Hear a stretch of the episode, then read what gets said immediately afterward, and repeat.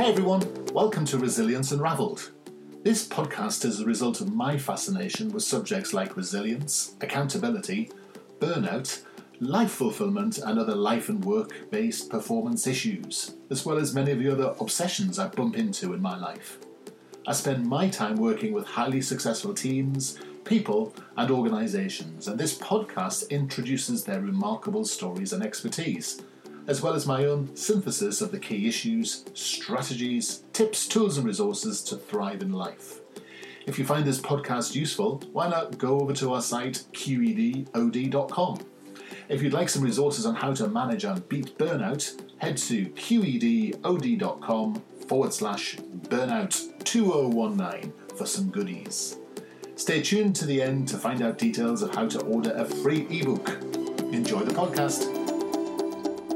So today I'm continuing with my conversation with um, Mary Shores, and um, last time we talked about Mary's career and the fact that she has worked in debt collection, and she developed quite an interesting um, series of ideas about um, thinking about financial services and debt and fear and chemicals and all sorts of interesting things. And unlike a lot of the people I talk to, who are often coaches who are really talking about um, something Um, which they apply their trade on. Actually, Mary's still a business person, and she's running a business, and she's also writing books, and she's also training. So she's a sort of a one-woman, um, well, dynamo, I suppose is the best word to use. And I've downloaded this book, and I've had a quick look at it, and I really do believe that this book has something special about it, and um, I thought we'd like to unpick it a little bit today. So hi again, Mary. Hi again, Russell. Hey. So I know where you are this time, so don't need to do the weather report and where you are in the world. So that's great. So you've so you've written a book. Well done. So you're um you've done what a lot of people would like to do but never get round to, which is actually do it. But then you've done something else, which is you've created something that's actually good, and uh, there's, and that's quite rare in itself. So so talk to me first of all about the the idea for the book. Where where did you start? You know, where does it start in the zeitgeist for you thinking this should be a book? It was it was uh, such a wild story. Uh, I'll tell you. I'll actually tell you the story of what happened if you're interested, because yeah, it was it. it was quite wild. So I had been going on about the collections business, and I had been doing communications training, and I really wanted to write a book about it. And I got an opportunity to submit a proposal for Hay House Publishing, and it was, I love Hay House. In fact, I often consider myself Louise Hay, Louise Hay protege, oh. because I just feel like she has been a life-changing force on our planet and, and in her lifetime, and I adore her, and I adore her authors, and I wanted to be one of them. And as a matter of fact, when I very first discovered Louise Hay, I was actually in my bathtub. I was taking a bubble bath, and I'm quite addicted to YouTube. So often I watch YouTube videos in the bathtub. Now, don't judge, because I know lots of people do this. Um, anyway, I... Do you, know, do, you notice how I, do you notice how I said nothing there? On the basis that I, anything I would have said would have been wrong. So back, let's go back to the bubble bath. Carry on. Back to the bathtub. So I, um, you know, YouTube is very intuitive, suggesting videos that you might like. And here come up the video, You Can Heal Your Life by Louise Hay. And within the first few moments of that video, I just had a rainforest of tears. You know, you said you were, it was thrashing rain. I, it was thrashing Uh, tears in, I was literally crying from every orifice of my body. I, I don't know even to this day what came over me, but it was this powerful feeling. And I stayed in that bathtub till the water went ice cold, watched that entire ninety minute documentary. When it was over, I jumped out with such enthusiasm and force, and I just started screaming, Louise Hay is going to publish my book. Now, back in that time, this was probably like two thousand eight or nine, I didn't even know what I was going to write a book about. I just, I just knew that I was going to. And, you know, eventually I became to realize that that Hay House was not going to be keen on publishing a book from a debt collector about communications. So I knew that there had been a broader perspective to my work, and I had known it for a very long time, because people that were attending my workshops were coming to me and saying, you know, this has not just changed my business, this has changed my life. And so the results were already there. They had been there all along. And I um, went on a meditation retreat at this crazy place called Monroe Institute in uh, in Virginia. And I went on this meditation retreat and I met this person who turns out we have the same birthday. And we got along like hotcakes. And he said, oh, I want you to come and speak at this this event I'm doing called Willpower Weekend. My friend's name is Will Harris. And I said, all right, I'll do that. And he goes, but you can't come to this place and talk about communications because this is a spiritual retreat. You have to talk about something else, like how to see Jesus in your toast or something. Oh, wow. And I was like, okay. So, you know, I felt like here the universe put me in a position where I was given the opportunity to change around all of my information. So I crossed off the title, which at that time was Words That Work, and I wrote Law of Attraction. Nice. And it was just all the exact same stuff. And I went to the retreat and I presented my stuff and everyone loved it. And I recorded it. And I used that recording to create my book proposal, Conscious Communications, your step-by-step guide to harnessing the power of your words to change your mind, your choices, and your life. Hay House loved it and published the book. That's the story. Very good. That's a good story. And I'm, res- I'm, I'm resisting the urge to say, um, did you get a lot of bread for the picture of Jesus on the toast? But I thought no, I shouldn't. No bread or toast. Right, okay, so you've written this book, so but but why? What, what, what was the motivation for re- for writing it? You know, eighty-one percent of people say they want to write a book. And I have to tell you that for ten years, I wanted to write a book. And it was almost like, I mean, and this is such a lesson from the book because I would go around and I would say to anyone who would listen to me, I want to write a book, but I'm not a writer. And words are so fascinating to me because words are a mirror to our subconscious mind. So when you hear me say those words, I want to write a book, it's like you can see it written on my soul that I have come into this life with this purpose to write this book and get this message out there. But I have a really big problem when the next words out of my mouth are, but I'm not a writer.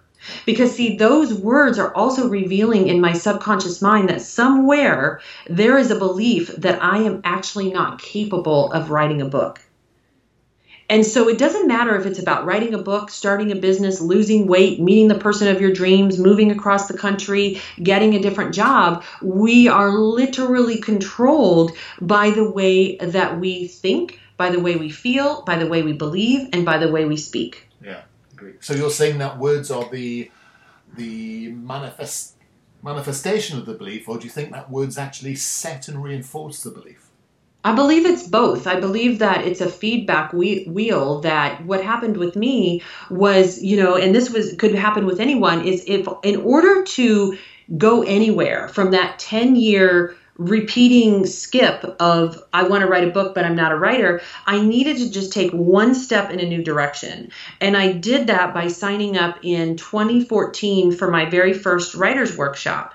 And when I went to that writer's workshop, I did not know what I was doing there. I could not have felt more out of place. And by the end of that week, I ended up writing a short story. It was about my daughter who passed away in nineteen ninety-two. It was about my son who's on the autism spectrum. And I paralleled his life and development with, with, grow, with my growing business. And when I read that story out loud, no one came up to me and told me I wasn't a writer. In fact, people came up to me in tears. They were so moved that I realized that I am healing people with my story, with my presence, and with my words. And it was only that one moment that it took to then begin to change the way I felt about writing. And that changed in feeling changed the way that I thought. The thought changed the words. The words changed the actions. And the actions changed the outcome. Yeah. And, you know, you're describing the classic the classic um, can-do feedback loop, aren't you? You know, if you believe yes. it, you can do it. But, of course, then you're, you're thinking, but you're not just thinking, I can be a writer, because actually you are evidencing it, because you have done it as well. Because you have to take action in this life. Because there are a lot of people who say, um, I'd like to write a book, and I know I can do it, and I want to do it. But then they do something else instead.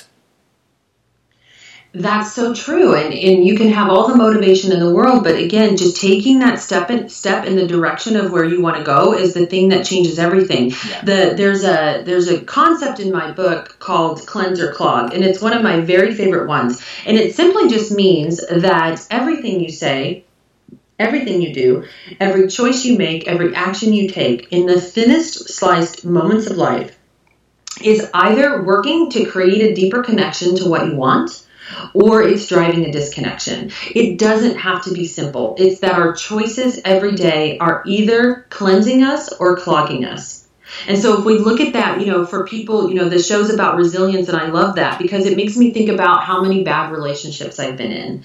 It makes me think about times that I've been abused in my life. And I realized that I was making a choice to be there. Yeah. Now, now maybe I didn't feel very empowered to get out, but it was still my choice. That's right.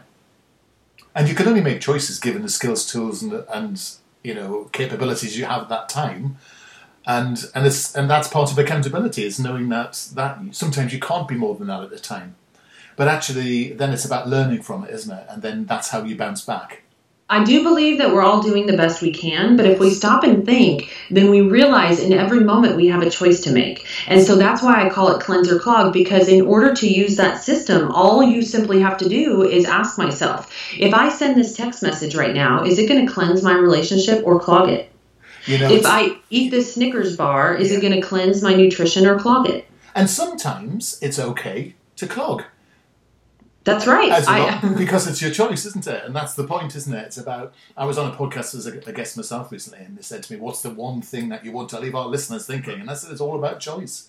It's everything you do is your choice. And I'm, I believe that so passionately. And I, I like that. And I like the way you link this into cleansing clog. But can you give me an example of how someone could, who, who you know, what, what they could do with their thoughts to unclog or to cleanse? That's probably a more... Um, positive way of putting it. Well, if you if you have clarity, mm-hmm. if you have clarity about what you want, um, so say what you want is to lose twenty pounds. Okay. And I also believe in this eighty twenty rule, so I want to pre- preface this by saying it's not about perfection.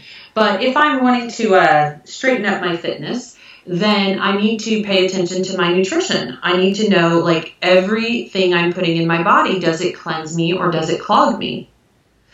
If my goal is to be in a relationship, I need to look at my choices in life and say, does this cleanse me? Does this action, does this choice get me closer to being in a relationship or further away? If in a, if I'm in a job that I don't like, then same thing, like every single day. What is one cleansing action I can take every single day that gets me closer to where I want to be? And just making one small step. I'm not suggesting that we have to go by leaps and bounds, but what happens is if you begin to exercise that part of your subconscious brain that took that one step, maybe that one step was even a little bit out of your comfort zone, but the next day you take a step again and you take a step again, what's happening is now we're beginning to rewire our subconscious connections. So we all have a set of neural connections and synapses and all kinds of stuff that's magical going on inside of our subconscious brain. There's as many neural connections as in the subconscious as there are in, in the galaxy. It's just quite fascinating. Yeah. And the way that we can make a change is by...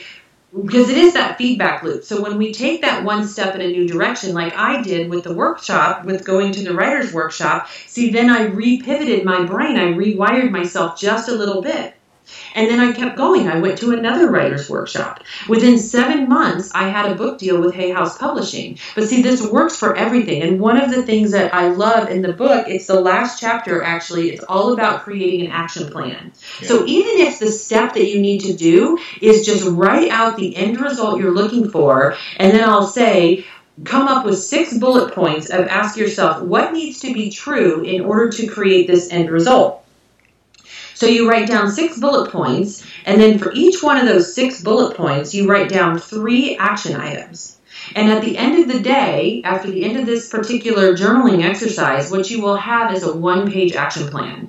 Now, I have had a lot of successes in my life as far as my entrepreneurial journey, and I have never once, in, in twenty-one years as a C E O, never one time have I sat down and wrote a business plan. That's interesting. Tell me more.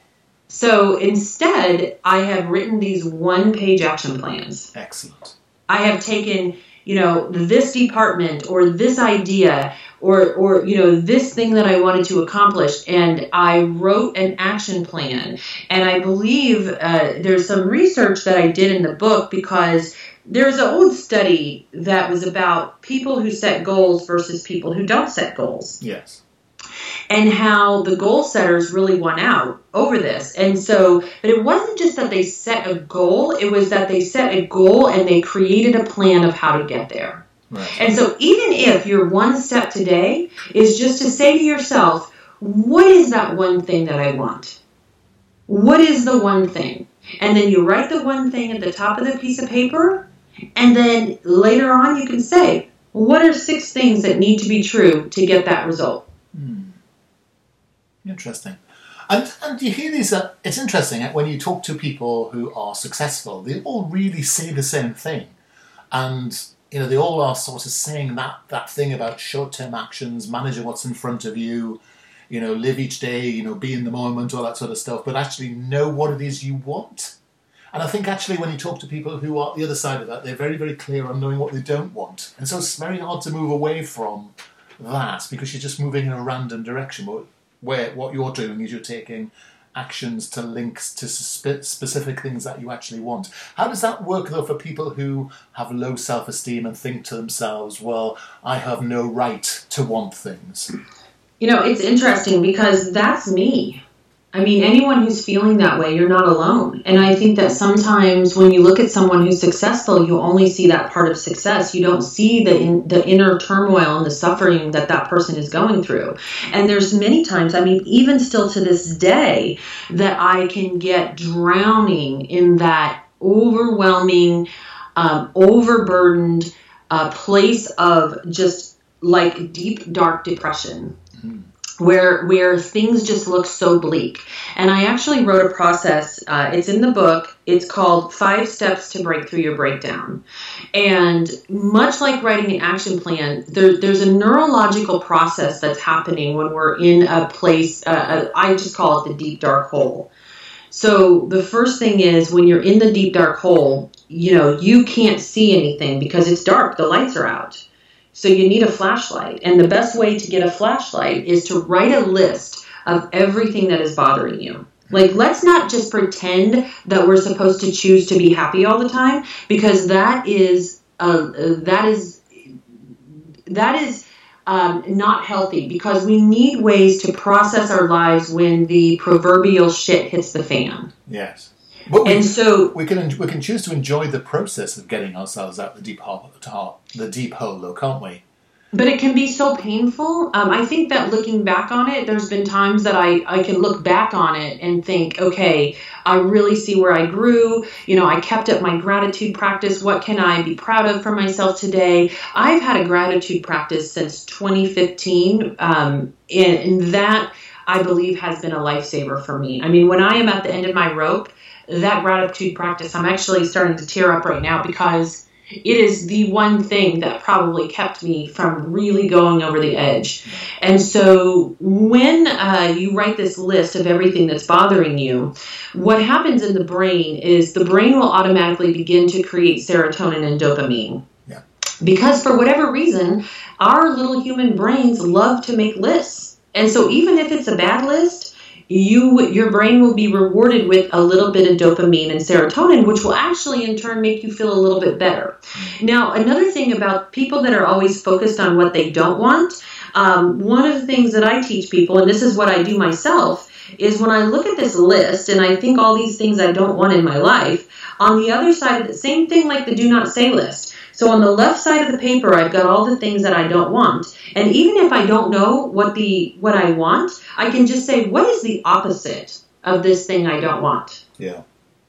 And so let's say we'll use taxes, because it's come up a couple times with you and I talking. But um, outside of the know, podcast. This, this happened to me one time. I got hit with a ninety-five thousand dollars tax bill because I had had two accountants right in a row who passed away right at tax time. And it wow. was it was very difficult to recover from. And so what I didn't want was chaos and uncertainty with my taxes. So what's the opposite of that? I wanted my taxes to be fair and easy. Yeah. Okay, so now what I need to do is write a one-page action plan of how I'm going to create the end result I want, which is organized taxes. Yeah.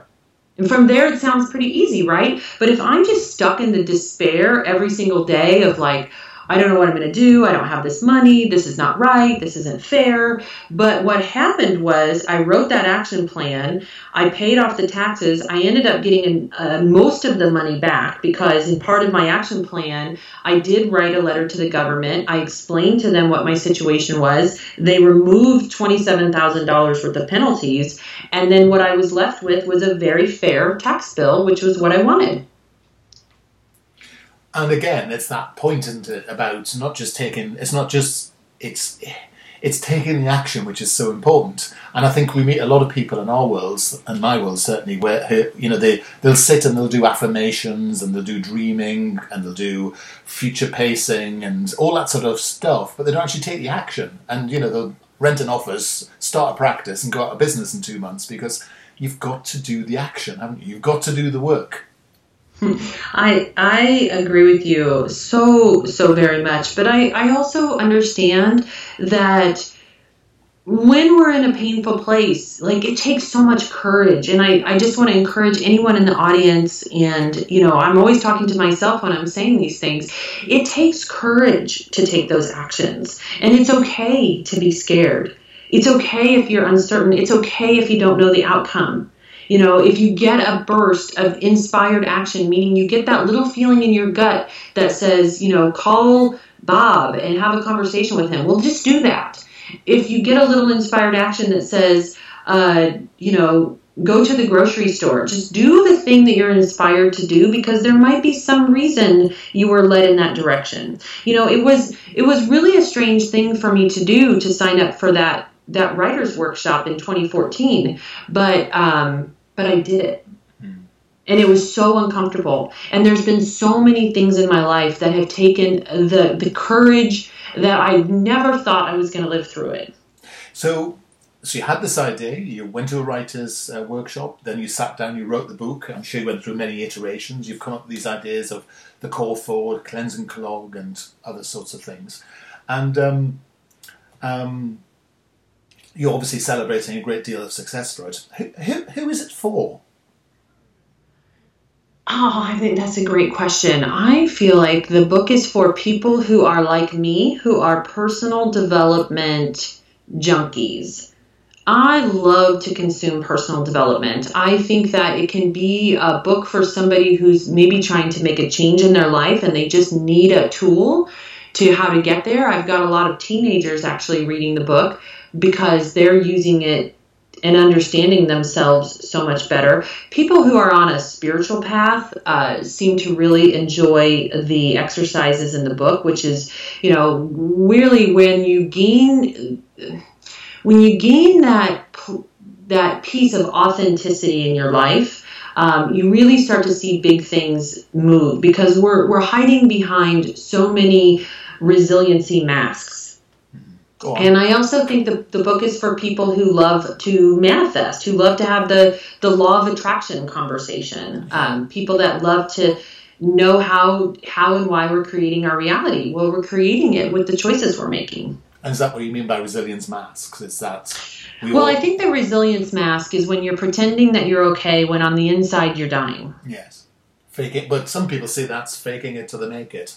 And part of the and part of the moving forward process, of course.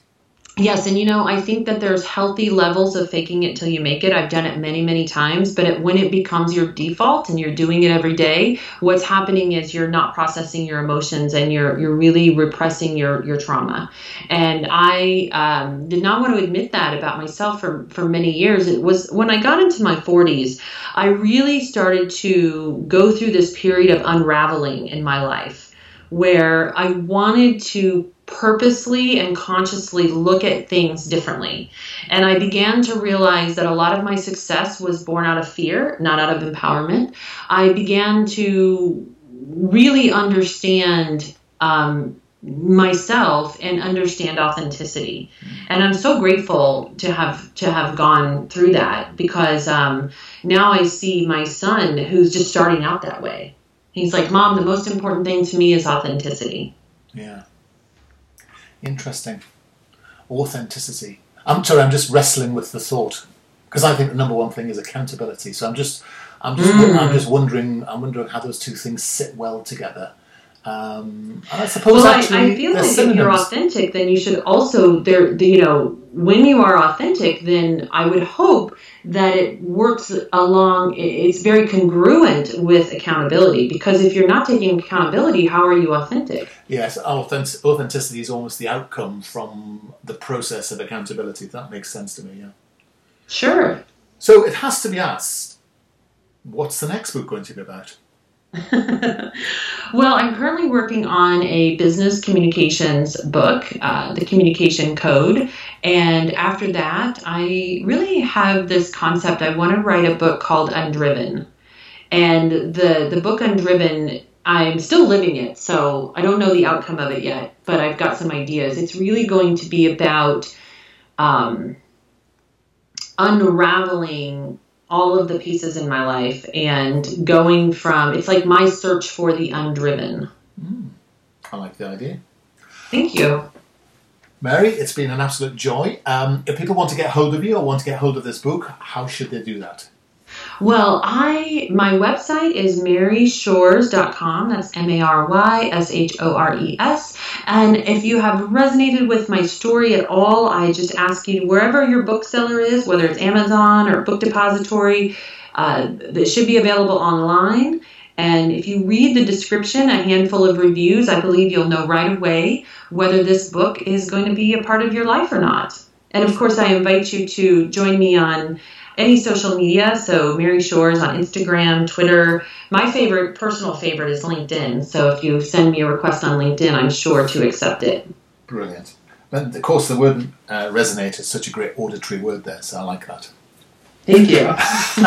Mary's been a delight. Thank you for spending some time with us today, and also in the previous podcast when you talked more about your own life. So so anybody who's just heard this podcast would probably want to refer to the one before, which when we talk about Mary's journey as a C E O and her own personal um, saga, which has actually made her the person she is today. So um, hopefully people can make the link between those two. But thank you so much for spending time with us, Mary. I really do appreciate it.